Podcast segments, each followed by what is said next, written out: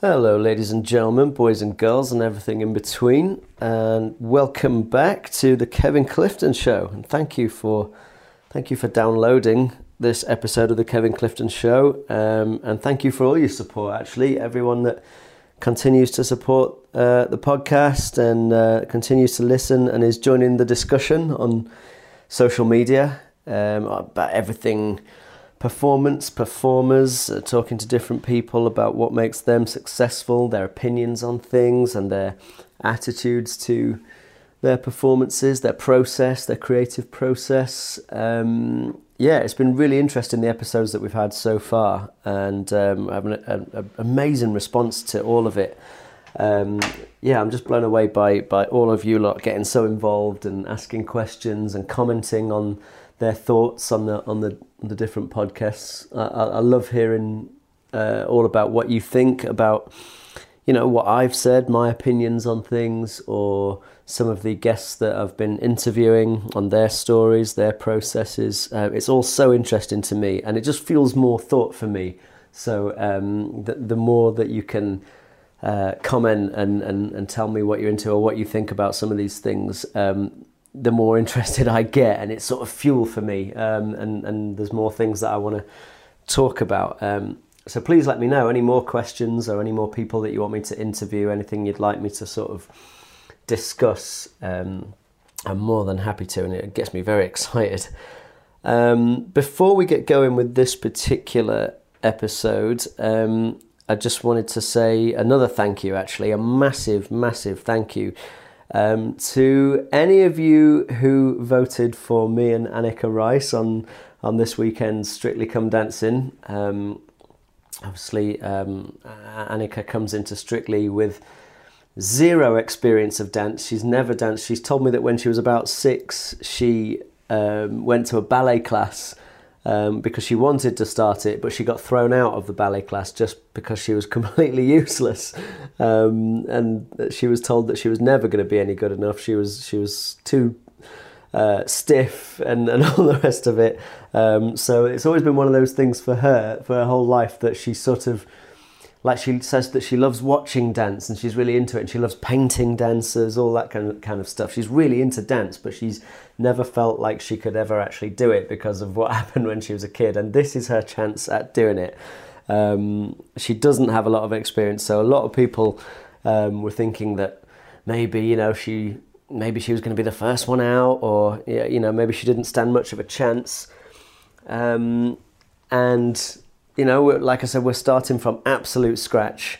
Um, but I thought this weekend in particular, she did an incredible job. I thought the waltz that she did was beautiful, and a lot of people saying how um, it made them quite emotional and it made them made them want to cry, and, and, and I think that's an amazing thing for someone who's only been doing it for a couple of weeks and is just learning it. Um, and quite relevant actually as we get more and more into this podcast because that in essence, is what I think dancing and all art is all about. Is about how we make people feel um, and invoking emotions in people and, and, what what we can express, and not always just merely about sort of a display of technique. Because in, in my opinion, that that on its own is sort of a bit pointless and a bit boring. Um, you've got to use your technique to inspire emotion in people and to entertain people. That to me is what the whole thing is about. But more on that as we get into the podcast.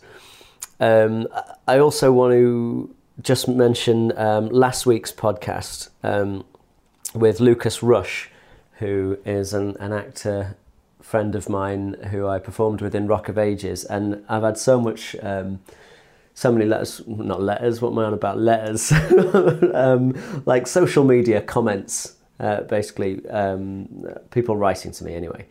Uh, about Lucas Rush and a lot of what he was saying because I think a lot of people found it really interesting and inspiring. And I have to say, it was one of the one of the best discussions that I've I think I've ever had about art and the process and and you know being in theatre. Um, he's really really interesting guy and such a talented guy. And I think one of, one of my favourite things actually that he said was not even necessarily one of the cleverest things or most interesting things that he said.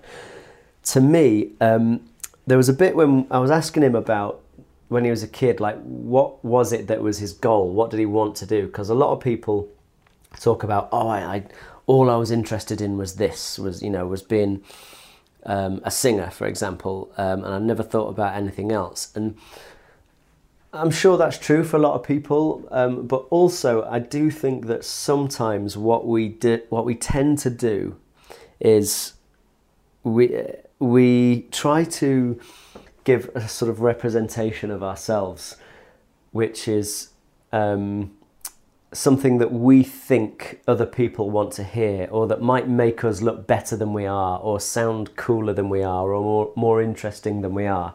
We're sort of aware of people listening to what we say, so therefore we answer a question in a certain way, or we, we talk about things in a certain way because we want people to think of us in a certain way.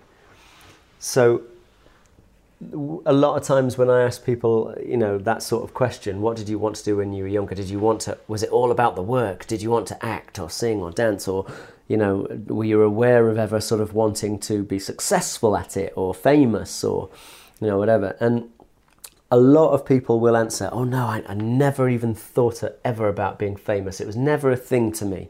I just never, you know, it never even crossed my mind. I never thought about being a su- successful singer or a famous singer. I just wanted to sing. That was my passion. And that may be true, but also I think that may be sometimes the answer that that we think people want to hear because it makes us sound sort of committed only to the work in, in a sort of romantic way, or you know, um, uh, or it's a very sort of arty or intelligent way of of saying it. Because if you if you admit to oh I wanted to be successful I wanted to be famous or I wanted to be a, a superstar singer you know like a pop star or a rock star or you know to sing on stage that in some way it makes us sound unintelligent or vacuous because it was the fame that we were that we were seeking. And and actually I, I, I think that's not always true I, I think if people enter into performing arts in any way I, I, I find it difficult to believe that at some point it hasn't crossed their mind that they'd like to do quite well at it. Like they'd like to be a famous actor or singer or dancer, or at least be successful and do big projects, because otherwise the ambition would only be to do sort of amateur dramatics or to sing in the bathroom, or you know, it wouldn't be to sing on stage. Um, and when I asked the question to Lucas, his answer was, I just wanted to be on stage. And far from that being a um, sort of unintelligent answer, oh, no, he probably just wanted to be famous then, I actually found that to be a really honest answer and showed the, uh, the level of sort of honesty and actually intelligence of the guy because a lot of people wouldn't have said that. He said, you know, it didn't matter to me what I was doing, in what capacity. I just wanted to be on stage. I just loved the feeling of being being on stage, and and I just loved that. I love that he he said that. I love that he was in touch with himself enough to be able to admit that. Um, and it's exactly the kind of sort of open and honest discussions that that I'm I'm looking to have on this podcast, and I, I really sort of admire him um, for saying that. Um, so in the interest of honesty and and you know being very open and having these discussions and giving our opinions on things and not just giving the opinions that we think people want to hear from us or would expect to hear from us or that what makes us sound good um, i thought i'd offer my honest opinions on the the basis of this podcast which is basically the purpose of art technique versus feeling um, because this is a subject that, that always gets me riled up. Whenever people are sort of talking about art in any any art form, um, and comparing, you know, sort of what they like and what they don't like, um, and we get into the subject of what makes something good. You know, what what is the measuring stick that makes something a good piece of art, like a good dance or a good song or a good film or or play or painting, whatever the art form is. Um, I always get very passionate about it, um, about the discussion be- between you know whether we're measuring it on the sort of technical quality of something or how it makes you feel because I, be- I believe that something can be good even if it's not technically perfect or, or technically good. And, and, and some people believe that some people get very obsessed with the technique behind something you know the and, and I hear them say things like I, I don't like that singer because they, they don't hit their their notes in, in the in the right way or something. Like they always go into this form of singing when they do it. And therefore they and it's often people who are very much into the field like in into uh, they're, they're very much a professional in that field that say well I've I've studied this and, and this is the technique that I've learned. Therefore I don't like that I don't like that singer because that's not the technique that I'm into really um, and they could do it better like that. Whereas for me, I, am just, I'm never really into any of that. Uh, for me, uh, like I, I really love learning and understanding different techniques, and and I, I'm I'm obsessed with with learning how much I can learn. But when it comes to actually just appreciating something, um, for me, it is all all about the feeling. It's all about how something makes me feel. Am I entertained or not? And the technique behind it, whether they're a beginner or an expert, whether their, their technique is good or bad or indifferent, never really bothers me. I don't, I don't really care. Um, so one of my favourite quotes is by Maya Angelou, um, and uh, it's a really famous quote, and she says, I've learned that people will forget what you said, people will forget what you did, but people will never forget how you made them feel. And I, have I've always loved that quote. Like everything really comes down to how people are made to feel in whatever context, in any given moment. It's never about the thing itself, like what you said to them or or, or what, what you did. And, and to me, that's the, that's the sort of they'll when it comes to art they'll they will forget that they'll forget the the line that you made when you when you were dancing. They will forget the the specific note that you sang w- when you were singing. Or they'll they'll they'll forget a, a, particular mannerism or way that you said something when when you're acting. But the the thing that stays is how you were made to feel when that person was performing? Like, did it make you cry? Did it make you laugh? Did it sort of fill your heart with joy? And and that's why for me, that is what all art comes down to. That all art is about feeling and and and and how how it makes you feel. It's got to um, it's got to inspire some form of emotion. If if if a piece of art inspires some emotion, then surely then it's done its job, and it doesn't it doesn't matter with it, it doesn't matter what the technique is behind it, really. And I think sometimes as critics, when when we sort of we have a look at something and, and, and want to make a decision of whether it's good or bad, whether we like it, sometimes we can get a little too obsessed with um, assessing it, assessing the technique behind it you know, I, I don't like this because, and we'll come up with some sort of technical reason for why I don't think they're a good singer because, or I don't think they're a good actor because, I don't think this dance is good because, you know, something like the legs weren't straight enough or the lines weren't. And again, a lot of that I just say, if I really enjoyed it, I don't care whether the technique was there or not, I just loved it. So, to start off the sort of the the the thought process, I want you to all to think of your favourite song. Like everyone has a favourite song, or like a favourite album, or or a favourite um, artist. You know, a, a favourite singer. And I, and I want you to really really like like put if, even if you put it on like like right now, what is that that your go to song that that you want to go to um, as your favourite. And I would hazard a guess that the reason that it's your favourite is because of the way it makes you feel in some way.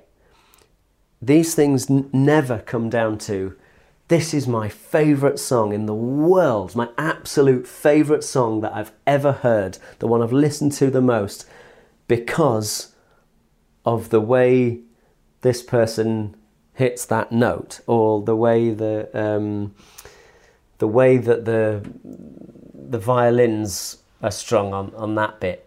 It's it's just it's never down to that that technical stuff. It always comes down to like that song just gives you a particular feeling or maybe it relates to like a moment in your life that, that has meaning for you and that's that's when that song was out or that's when that song was played or or the lyrics in it speak to a certain moment in your life and of, often the the singer is not necessarily um, the best singer in the world technically like if, if, if they were completely unknown now and they were to enter into X Factor singing somebody else's songs, they probably wouldn't get through to the final even because they're not necessarily the best singers um, in the world. But, but for you, for some reason, this song just really works and it makes you feel something and you just love it. You don't assess it, you don't sort of take it apart critically and dissect it. You just love it. And different works of art, you know, d- different songs work for different people because people bring their own life experience to it.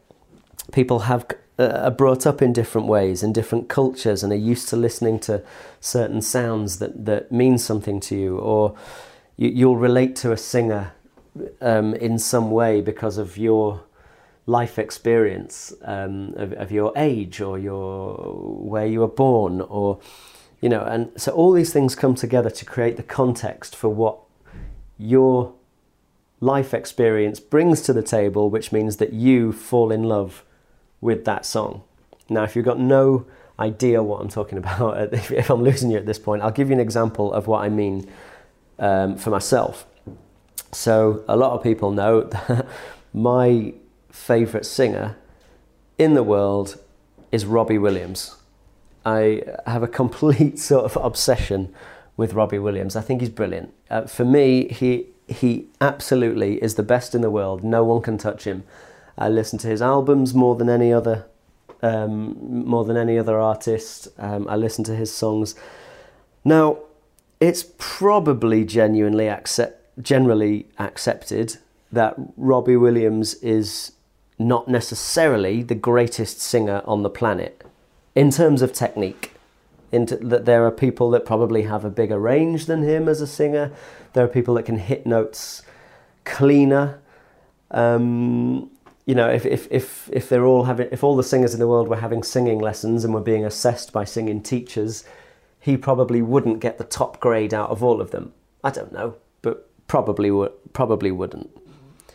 But for some reason, Robbie Williams is my favourite, even though I know that he's not necessarily the best singer.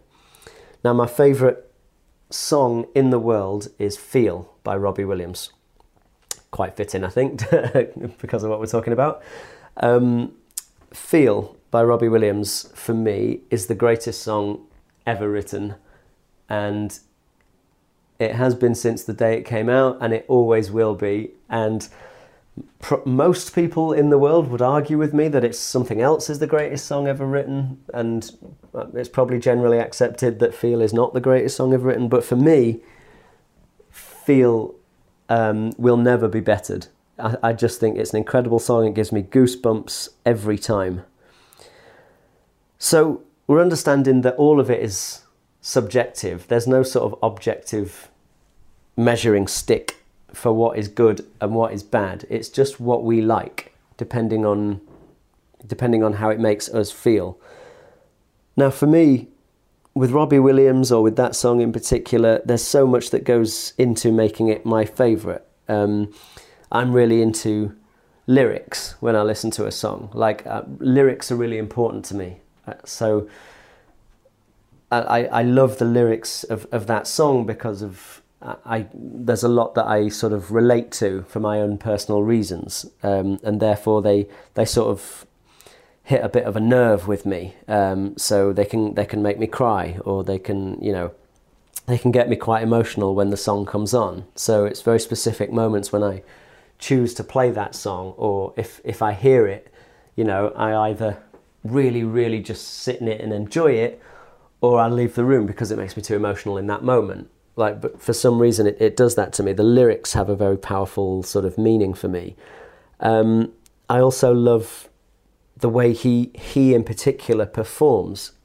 I think he's an amazing performer because of the way he relates to an audience, the way he can sort of excite um, whoever's listening to him, or you know, if it's especially if it's a live show, he has this way of making everyone in an audience feel like he's performing just for them and that they're all sort of in it together and he's one of them and and he's got an en- energy about him that that I just love that I get so excited by when when he's performing that I watch him and I'm I'm moved by him I'm inspired by him I relate to him and feel one of his best songs is is my favorite song in in the world and and there's sort of no one can tell me any different. And there'll be critics out there, music critics, singing teachers, all these people that will say, no, it's not because of X, Y, and Z, technique, technique, technique. But I will always say, for me personally, he is the best and that song is the best. So that's basically his art invoking feelings and emotions in me because in whatever way it connects to me and my life experience and like I say, it's all subjective. There's no, it's not objective. There's no measuring stick for what is good or what is bad. Now, someone else, their favourite might be uh, the DJ Calvin Harris. Now, Calvin Harris, uh, extremely talented, I believe. Um, I don't know much about sort of DJing or that style of music, but from what I hear, he's like extremely talented. He's one of the best sort of producers and DJs out there. Um, wildly successful. Um, but for me personally, like I don't feel anything when, when I listen to that music. Now that's uh, I want to be clear that that doesn't mean that I am saying he's bad. Clearly he isn't. He, it's just that for me, it, it doesn't do anything. It doesn't excite me because to the lyrics are so important to me, and to me, um, his music is just sort of a group of notes bunched together by a computer and repeated on a loop and with a bit a few bits by computer added on top. Now i have a pretty good idea that it's not as simple as that. And like i get that there's a lot more technique which is what we're talking about. There is a lot of technique that goes behind it. Um, as as there would be in a piece of classical music where there's loads of different um, orchestrations and, um, and, instruments involved in creating that classical masterpiece. Um, but it might not necessarily do that much for me, that classical piece, even though I know inside that it's some sort of technical masterpiece. So that's what I'm saying about Calvin Harris. But it may be that for someone, they go out um, dancing every weekend to a bar, and it's Calvin Harris that comes on in the bar, or it's Calvin Harris that they choose as music to sort of get ready for going out, and the beats set their heart racing a bit, a bit, and it gets them excited. Or maybe they love partying in Ibiza, and when Calvin Harris comes on, their sort of being relates to a moment in Ibiza when they were just partying away and dancing away, and it was the best holiday they ever had. And that song by Calvin Harris reminds them of, of that time. So again, Calvin Harris in that moment is is producing feeling in that person and producing emotion. They're remembering stuff. They're remembering how they felt. They're not remembering the beats that have been manufactured by Calvin Harris. They're remembering the feeling and so, again, that's what to me it all comes down to. Now, Calvin Harris has used a lot of technique to get there, to make that feeling, but that's not the bit that we remember. That's not the bit that we that we want. Um, that, that's not the bit that, that makes the feeling happen in you. Now, it's the same if you, if you think of uh, think of your favourite film. Everyone has their sort of favourite film or their favourite actor. It's the same thing unless you're sort of a professional critic or a professional in this industry that's trying to show off your sort of knowledge of of the subject, um, then your favourite film is probably the one that creates some sort of feeling in you, like it makes you cry or it makes you laugh or it fills you full of joy. I have lots of different films for, for different reasons. None of the reasons are because of the exact sort of camera work or cinematography.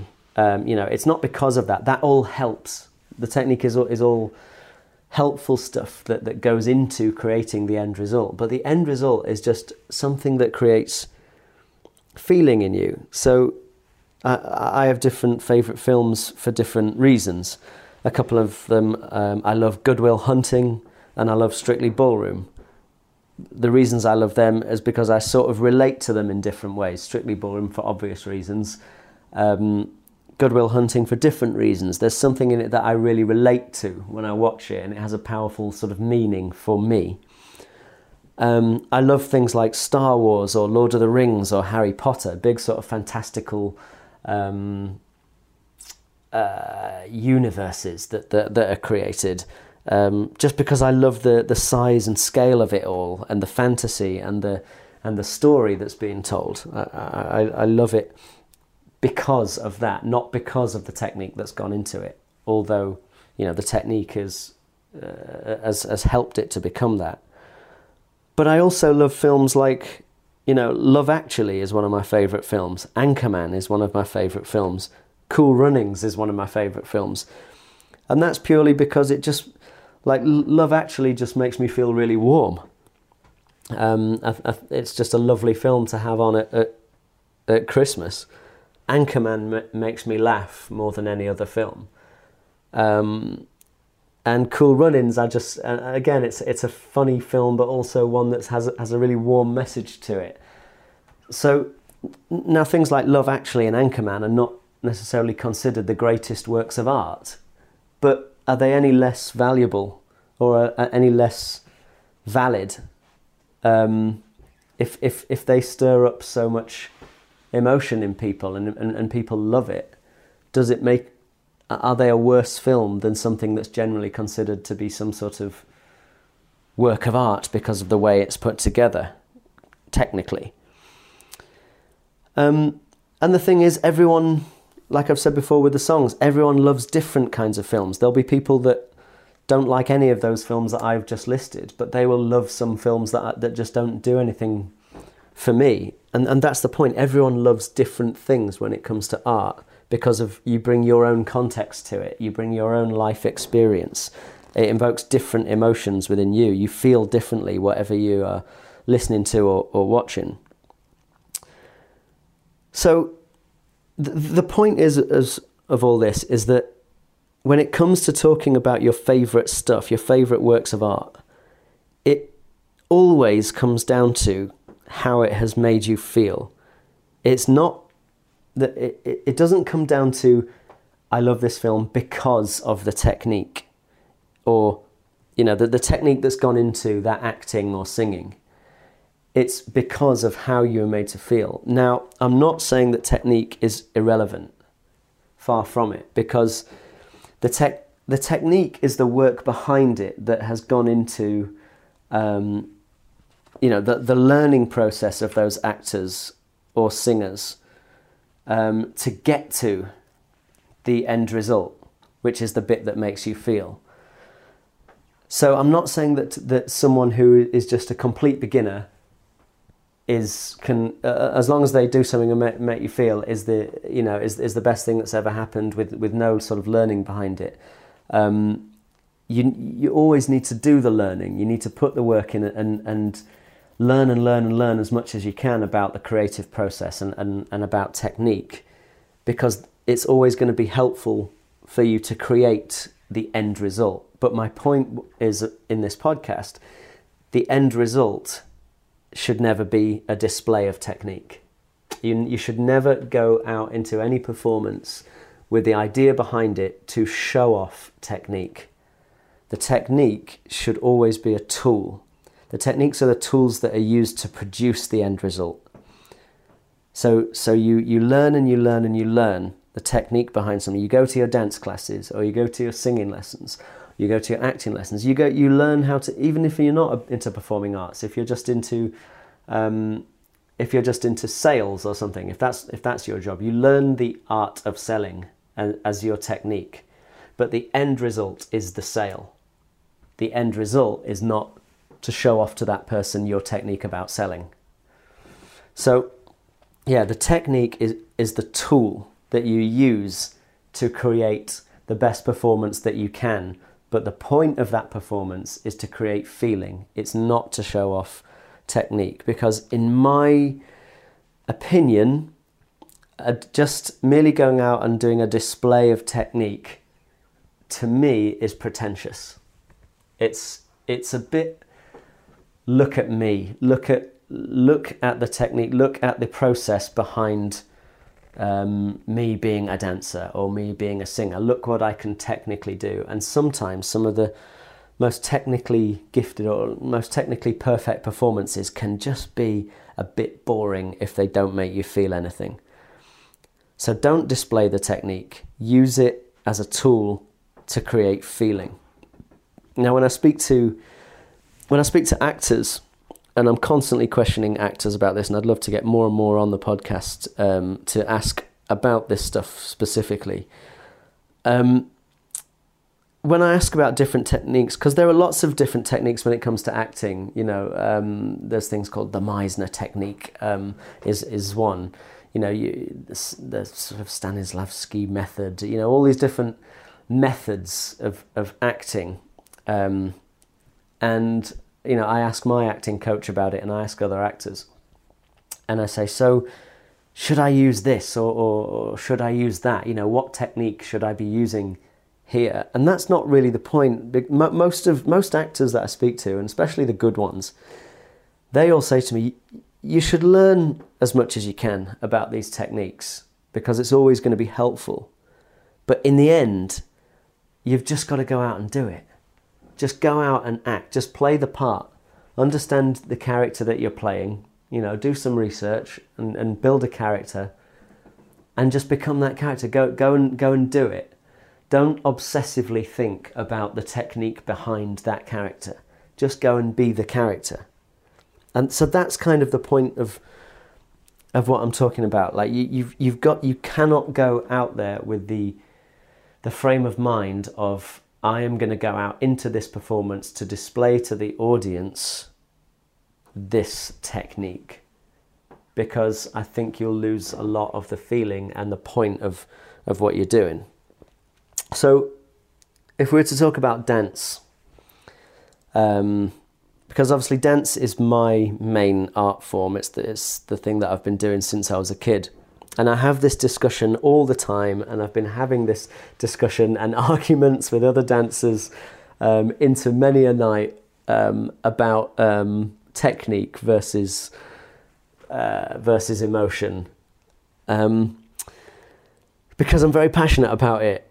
Um, because I think what's happened with my experience of dance, because we have dance competitions and we place a lot of importance on the competitive element of dancing. It's like what we've done is we've sort of tried to create a measuring stick for how good someone is at dancing.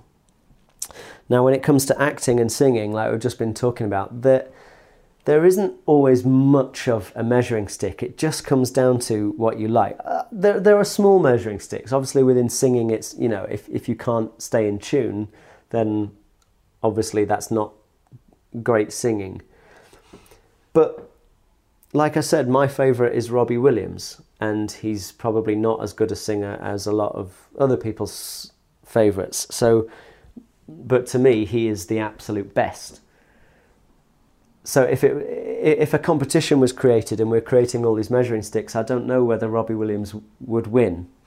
But but to me, he is absolutely the best. Now, in dancing, we, we're really serious about creating these measuring sticks to, to so we can get to say who is a better dancer than somebody else because it's uh, I'm brought up in dance competitions and obviously on Strictly Come Dancing it's in essence a competition.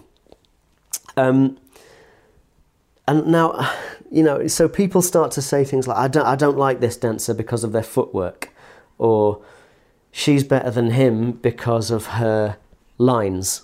And, and we get into this sort of critical mindset rather than just appreciating it and enjoying it. We get into this critical mindset of, no, no, no, that's not good enough. They're, they're, they're no good because they didn't point their toes or they stepped on a heel when they shouldn't have done uh, on this. And I feel like that's all to do with, with competition. We've sort of created this um, appetite for analysing dancers all the time. Um, it becomes an analysis rather than just rather than just enjoying it. And honestly, for me, none of that matters. When when I'm watching someone dance on Strictly or in the theatre, or, you know, just just my colleagues, um, none of that matters. The only thing that I, I've ever really cared about is am I being entertained or not? And, you know, did they make me feel something? So, therefore, when I go out and create, when I uh, say I'm dancing on Strictly, um, I always try and create dances uh, with my celebrities, that partners that I dance with, um, that in some way tell a bit of a narrative or in some way uh, are going out to create feeling. And, and I always say to them in, in rehearsal, I will take any technical mistakes that, that, that you have. Like, I will teach you how to do it sort of what's considered to be technically correct. But I would always rather you go out and perform this dance and entertain everybody and make people feel something and it have technical errors. I would always rather that than you go out and deliver a technically perfect performance, but nobody feels anything. Like, I would always rather that. Um, because, you know, I, I've seen dances on Strictly sometimes that have got tens from the judges, and the, and the judges have praised them for being technically perfect. You did this, you did that, you did that. And, you know, they sort of go home re- really happy. You know, the judges said this, da da da. But if I'm honest, that have also been some of the most forgettable dances on Strictly. Like, they're not the ones that you would always necessarily go back and watch again on YouTube um, because nobody watches performance specifically to see technical perfection. And also, I don't believe that that really exists anyway, because the technique of, of dance is just something that humans have made up. So that has come from opinion. You know, it's come that this technique is better than that technique. You know, if you straighten your leg here, it's better than not straightening your leg because I think this. Whereas, so for example, in Latin American dancing, we've, we've created these rules and techniques around where we have to walk on straight legs. We have to walk in a cha cha cha or in a rumba on straight legs. And that over here is, is widely accepted as the technique for cha cha and for rumba. And if you don't straighten your legs in cha cha and rumba, or if you step on heels, because you're not allowed to do that, then you're doing it wrong. You've got it completely wrong. Now, if you went over to Latin America, if you, went if you actually sort of went over to Cuba, where the rumba comes from, and started walking about with those straight legs and never on a heel, they'd laugh at you. They'd, they'd think you're doing it all wrong because that's it's actually not the original authentic Latin American dancing. It's just something that we've created as rules surrounding it. Um, so, with that given, why would we create so much importance on having straight legs or not stepping on a heel in a rumba or a cha cha cha? Why is that so important to us? Now, the reason is obviously in the context of doing a competition, like, you know, a, a ballroom dance competition or strictly come dancing we're doing it because those are the rules that have been that have been created. But at the end of the day, all dance, like, like like any of the other singing or acting, is art. It's all art. It's all performance. Which is why I'll always say, you know, because performance to me is about invoking feeling and emotion. You've got to inspire people. You've got to entertain people, make them feel something. I'll always say to my celebrity partners on Strictly, as long as you make people feel something, I will take technical errors. I'll be okay with it.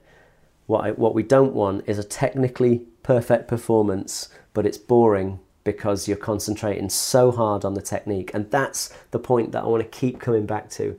I'm not saying we don't need to learn technique. I'm saying technique should not be the point of what we're doing. It should not be the be all and end all. It should not be the display that we're trying to show everybody. Right, everybody, look at my technique. We should, because people will forget what you said, they'll forget what you did, they'll, they'll forget what they've seen. You know, the, the specific thing. They will, but going back to Maya Angelou's quote, they will only remember how you made them feel in my opinion, the the sort of the world Latin American dance champions right now, and people will disagree with me because it's all subjective, but the people the, the the people that are the world champions right now, they've been winning for a number of years now. Um, very technically good. When when people talk about them, um, they they talk about sort of the girl in particular being having amazing legs and feet and you know really sort of technically great i i honestly consider them to be quite boring um, i never watch them I, I, never go to youtube to watch them because I, I, I find what they do very mechanical and and i don't quite see the point other than to win trophies in a competition which is what they do and maybe that's what they're after i'm not judging them um, but it, they've never made me excited. They've never made me cry, you know, with emotion. Um, so, you know, th- this is where I start to get a bit controversial um, because people will argue with me on, on on things. I just I don't see the point in that. I don't see the point in some sort of technically gifted performance that that doesn't inspire anything in anyone. It's just there as a display for no reason. And that's always my point that I keep coming back to. Don't display the technique, use the technique to create something that creates emotion. If you want my honest, honest opinion of what is the greatest dance in the history of Strictly Come Dancing, then I'll give it to you now. And this is going to be controversial. The greatest dance in the history of Strictly Come Dancing was Anton du Beke and Ann Widdecombe performing a samba. That is the dance that I've watched more than any other dance on, on Strictly. Um, it's the one that I will always come back to. It is an absolute masterpiece. And it's a masterpiece from Anton because at that point, Anton has been has been. If, if anyone hasn't seen this, go onto YouTube and type in Ann Widdecombe and Anton Beke, um, that's at Blackpool. That's doing doing the samba. She was in in yellow and he was in sort of gold trousers. And the fact is, Anton has worked for years as a dancer, and he's learned and learned and learned about the techniques of ballroom and Latin dancing. And and Ann Widdecombe, you know, was a complete beginner who could sort of barely move around the floor. But what he did in, in that moment of creating a samba, he did not go out to display his technique. He used his techniques of presentation and of comic timing and of narrative and storytelling like I've never seen in such a way that he made the number so great to watch and so heartwarming um, that it all came together and the way he presented Ann Widdecombe at the end of the dance, like he'd just been dancing at the Royal Ballet, not towards the camera, towards towards the judges because he understood the narrative of her relationship with the judges as well and the context of it all. That he pulled it off perfectly. And that's the number that people will always remember the most from Strictly. And um, of course, it's the judge's job to sort of critique technique, so they're going to give it a low mark. But the audience just loved it. And, and that's the point because it created so much amazing feeling within everything, and that's why Anton and Ann's number um, at Blackpool, for me, was the greatest number in the history of Strictly Come Dancing, and I think Strictly has gone from strength to strength because of that number. Um, uh, another one, you know, probably the, my second favourite would be Ed Balls and, and Katya Jones doing um, doing the Gangnam Style number. Again, technically not the most perfect number, but it's a number that you'll always remember and you'll always go back and watch because of how it made you feel. I have the same relationship with um, when it comes to ballet. I have the same a similar relationship with all of this because you know, sort of ballet is often considered to be sort of the highest form of, of dance. That the, the sort of um, it's sort of at the top of the tree of, of the dance world. It's sort of the, the royalty of, of the dance world. Ballet is the sort of highest art form when it when it comes to dance. Now, for me, when I watch classical ballet, and this again this is subjective it's it's only opinions because of the context that i bring to it because of my life experience i wasn't brought up with ballet i don't know the ins and outs of it i don't understand all the sort of intricacies of ballet um, what i see 90% of the time when i'm watching classical ballet is a display of expertise a display of technique and what happens is for, for about 10 minutes, I go, wow, look at that leg line. Wow, look at how the, um, look at how he did that leap. Wow, look at how she did those spins. It's all sort of impressive. Like, I can't do that. And then after about 10 minutes, I get a bit bored. And when, when I look in the program and see that it's a three, hour, three and a half hour ballet, I think, oh God, I'm going to have to sit through this whole thing. I'm not saying that I've always felt that watching classical ballet. Sometimes, you know, sometimes I've been moved by it, but it takes someone very good to move me. Um, because at the end of the day, I'll forget uh, 24 hours later about the leg line or the spin or the leap. I'll have been impressed in, as a quick fix in those 10 minutes, like, wow, I can't do that. Like someone standing on their head, or like someone throwing a dart at a dartboard and hitting a bullseye someone can hit a bullseye and I'll go, wow, I can't do that. They'll do it 50 times and go, wow, that's really impressive, I can't do that. But once they're on to about their hundredth one and they've hit it, it doesn't matter how impressive it is, I'm sort of bored and I want to turn over the channel and watch something else, watch Family Guy because it'll make me laugh. Um, so that's that's my point with it really is, is that I, I, stop feeling anything and I get more of a, a, display of something which I end up getting bored by. Now when it came to Sir Matthew Bourne's work with the New Adventures Dance Company, um, when I was introduced to that, that was a whole different world because and and I saw that at a time when I was giving up dancing. Like I, I wanted to give up dancing. I was bored with the whole thing. I didn't see the point in it because of all this stuff I'm talking about, I felt like the whole point of my dancing was to display some techniques to win some trophies. And I just wasn't feeling anything, didn't feel like the audience were feeling anything, and I didn't want to do it anymore. I was bored. Then I watched Matthew Bourne's Edward Scissorhands, and I sat on my own in the theatre and cried my eyes out because of the way it made me feel. Like I, I, connected to the character and the story. There was something going on. I forgot I was even watching dance. I was just totally transported by this world that was created. Now, I'm sure that every single dancer in that company has gone through learning technique. They've gone through hours and hours and hours of technique classes. But what they didn't give me on that night when I watched Edward Scissorhands was a display of technique they used what they'd learnt. They used all the tools and techniques that they'd learnt to produce a story and a feeling in me that made me cry when I watched it. And that and that's the difference, and that's why I'll always be a big fan of, of the New Adventures dance company of, of Matthew Bourne's work, because that to me is the difference between watching something something that makes you feel something and something that is a display of technique. People that are using the technique to create feeling against people that are displaying me technique to impress me. So you could say it's about expressing, not impressing, I guess. Um, so there's a famous story that I love as, as, as we're just coming to, to the end of this um, about uh, Hugh Jackman. Hugh Jackman's one of my favourite actors.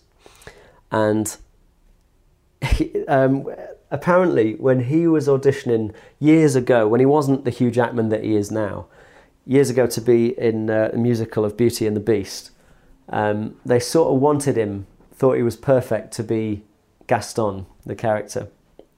And um, he'd been having singing lessons and he was really interested in singing. He was sort of, you know, a, a bit of a musical performer, as, as we've all seen now.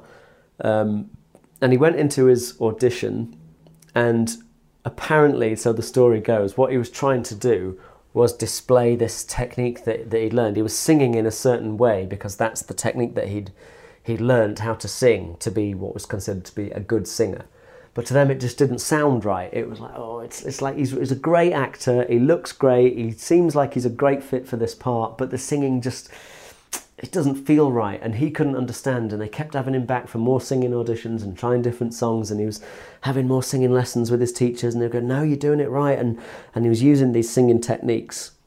And um, in the end, the person that was in the room, the, the sort of casting director, said to him, why don't you um, why don't you do an impression of an over the top sort of opera singer? And he said, what do you mean? He said, well, don't, don't do it in the, the sort of this technique that you've been doing so far. Don't use that technique. Just do an over the top impression of something else. Do it for comedy. And so he did that. Instead of, instead of displaying the technique, he used a bit of the same breathing patterns and whatever else he'd learned as a singer, but just performed it in a completely different way and wasn't concerned with displaying the technique. He just performed it in this sort of comic way. And apparently it was the best thing that they'd ever heard. And they were like, that's it, it's spot on. He said, and they said to him, I want you to forget everything that you've, that you've been working on in those singing lessons and just give us that. And he went, he got the part, he went on to be a massive success in the part. And um, obviously he's the Hugh Jackman that he is today now. But I think that really says something about sometimes not being so obsessed with not being so obsessed with showing and displaying technical elements and just doing it just going out and performing with with performance in mind with character in mind with narrative in mind with a point to it like make them feel something as i keep going back to um, another one of my favorite stories or quotes is, is about Rudolf Nureyev. Now, Nureyev is regarded as one of the greatest dancers in history. He was, he was a ballet dancer. Um, so I read his biography a few years ago, and I was really surprised when I read it to learn that most people considered Nureyev to be not the greatest technical dancer. And, and that really, really intrigued me because I thought, but he's a ballet dancer. Ballet is all about sort of this display of technique, isn't it? Like that's, that's what ballet is for. Um, and they all said the thing about Nureyev was he would sort of jump wrong and he would land wrong according to the technique. Um, his lines were were wrong according to what everyone was, was taught. But when he danced, there was something about him that just you couldn't take your eyes off him. He was exciting to watch. Now, and that is so interesting to me to, to, to learn that he then went on to become one of, to be considered one of the greatest dancers in history. Because, you know, and when, when you read quotes and, and, and read about him, people would just say they couldn't even put their finger on what it was that was so great about him. They just loved watching him because they felt something when they watched him. There were plenty of other dancers whose, whose technique was in a better place. They would land better than him when he jumped. But, but Rudolf Nureyev, for, for some reason, became the one that captured everyone's imagination. So you don't always have to be the best technical dancer, the best technical performer to to inspire feeling in people. There's, there's, a, there's a great quote that I've posted on my Instagram before um, by Rudolf Nureyev, um, said to him by his teacher, Pushkin. And what, what, what he taught Nureyev was this. He said, The magic of a dance, young man, is purely accidental. The irony of this is that you have to work harder than anyone else for the accident to occur. Then, when it happens, it's the only thing in your life guaranteed never to happen again. This to some is an, an unhappy state of affairs, and yet to others it's the only ecstasy. Perhaps then you should forget everything I've said to you and remember only this. The real beauty in life is that beauty can sometimes occur. That's, that's just what a wonderful quote. Um, for me, when I break that down, is is everything that I'm sort of trying to talk about it's the magic of a dance, young man, is purely accidental.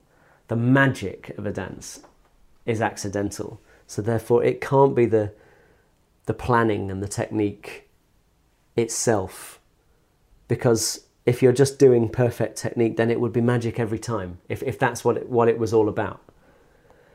Says the irony of this is that you have to work harder than anyone else for the accident to occur. So what he's saying is you have to you have to put in all of the work into the technique. You have to put you have to put in you have to learn it all so that it's all something that's in there to come out at a certain time and to be used to create something, to create some magic at a certain time. Um, then when it happens, it's the only thing in your life guaranteed never to happen again because you can't just recreate it. It's not it's not something manufactured. Magic in dance or any art form is not something I believe can be manufactured, that can be planned. It, you can't do something by numbers. It's something that just happens once you've put so much work into all the learning and all the technique. And then there'll be a moment where the context of everything you're doing all comes together. When you're on stage or whether you're performing in, in, in a film, like whatever it is that you're doing, when you're singing, when everything comes, sort of comes together and creates this accident. You can't do it with zero technique, but the point of it is not a display of technique because that wouldn't be magic, because then you could just do it every time. Um, at the end, perhaps then you should forget everything I've said to you and remember only this the real beauty in life is that beauty can sometimes occur. And that's what happens with the, the, the most magical moments of any performer or performance is that sometimes it can happen when it all comes together completely by accident. So he, Nureyev's teacher is, is saying to him, put all the work in, learn it and learn it and learn it. But then when you go out and perform, forget all of it and just go and perform. Just go and do it. Don't, don't go and show everybody what you've learned because you won't get that magic. Just forget everything and, and dance with feeling or sing with feeling, perform with feeling. And just an, another quote from Martha Graham. Um, Martha Graham is, is widely considered to be one of the greatest dancers and teachers in contemporary dance, very serious sort of side of the dance world, um, serious contemporary dance. And even she said, great dancers are not great because of their technique, they are great because of their passion. So, again, it, that's the crux of what we're talking about. You need technique to learn what you're doing, you need the, the, the, the study behind it to learn your craft. But the performance is not about the technique. The performance is, is about passion, which is basically intense feeling. So, the point of all this, uh, uh, one, I just love talking about it, um, and that, that's how I approach performance, and that's how I feel about it. When when I want to watch stuff, um, I just want to be entertained. It, so, and it doesn't necessarily matter if technically they're the best or not. I just want to be entertained. And also, when I'm performing, I just want to entertain. I, I, it doesn't matter to me whether I'm technically perfect all the time, as long as I'm making some people feel something in that moment. And I always keep learning the technique so that I've always got the best chance of the magic happening.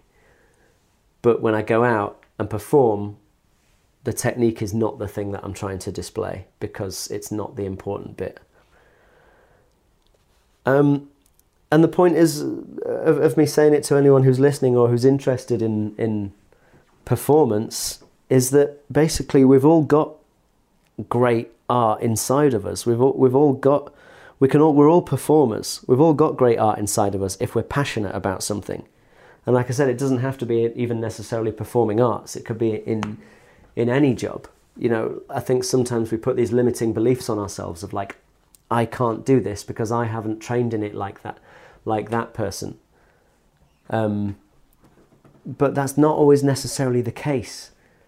You know, we, we can if we're really passionate about something, then we're in, then there's feelings being invoked inside of us. Then we can go out and and do something, perform something, or achieve something, whatever that is. Um, we've all got that inside of us. We don't have to conform to someone else's idea of what we should be doing according to a certain technique or process. Like I can't I can't do that because I haven't studied in this. You absolutely can do that. I can't write a book because I haven't got a degree in writing books, you know, in, in, in writing. Yeah, you can write a book. You, you, you can. If you've got that passion inside of you, you can just go ahead and do it. And by all means, learn and learn and learn about it, but you can just go out and do it. Um, so at the end of it all, technique will always help you get there. Like it's a tool to be used, but it's not the result that we should be displaying, or it's not the be all and end all. Just just go out and do stuff. Just go out and entertain and make people feel something. So I'm going I'm going to leave that on a saying that I always uh, that I always say, which is art. Any great art is not about doing nothing wrong. It's about doing something magical. All right, thanks for listening to the podcast and see you all next week.